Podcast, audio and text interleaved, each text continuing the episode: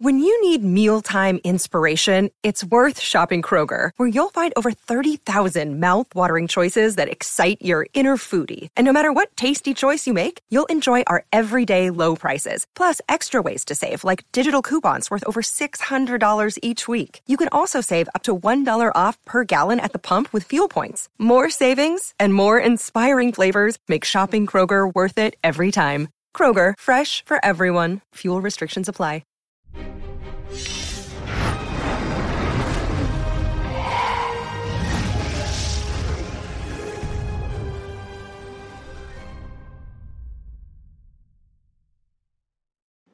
Hello and welcome back to the Space News Pod, a daily podcast about space, science, and tech.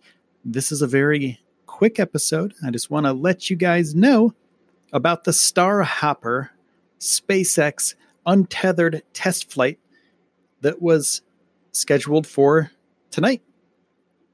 Well, they had an anomaly. This is just a test flight, so that's why it's a test flight. Basically, they want to figure out if things go wrong, what they are, how they can fix them. Now, something pretty substantial went wrong with the untethered SpaceX Starhopper flight tonight. Countdown began and at zero, the mark for the launch, you could see flames shooting out of the bottom of the Starhopper for approximately two to three seconds. And then the flames looked like they were internalized after that. The flames at the bottom stopped, and then flames shot out of the top of the Starhopper a giant flame shot out of the top of the Starhopper. I have no information about what happened, how it happened, why it happened. It's just an anomaly.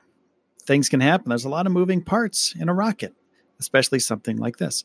So, this is just a test flight.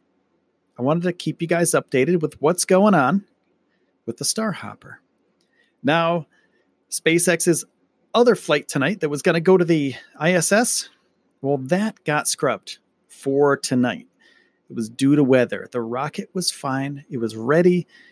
T minus one minute ish, two minutes, I believe, and they canceled the countdown. They they scrubbed it.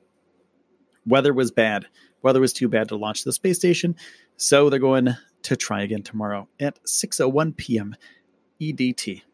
So that's a quick update about what's going on with SpaceX. Thank you so much for listening to the Space News Pod.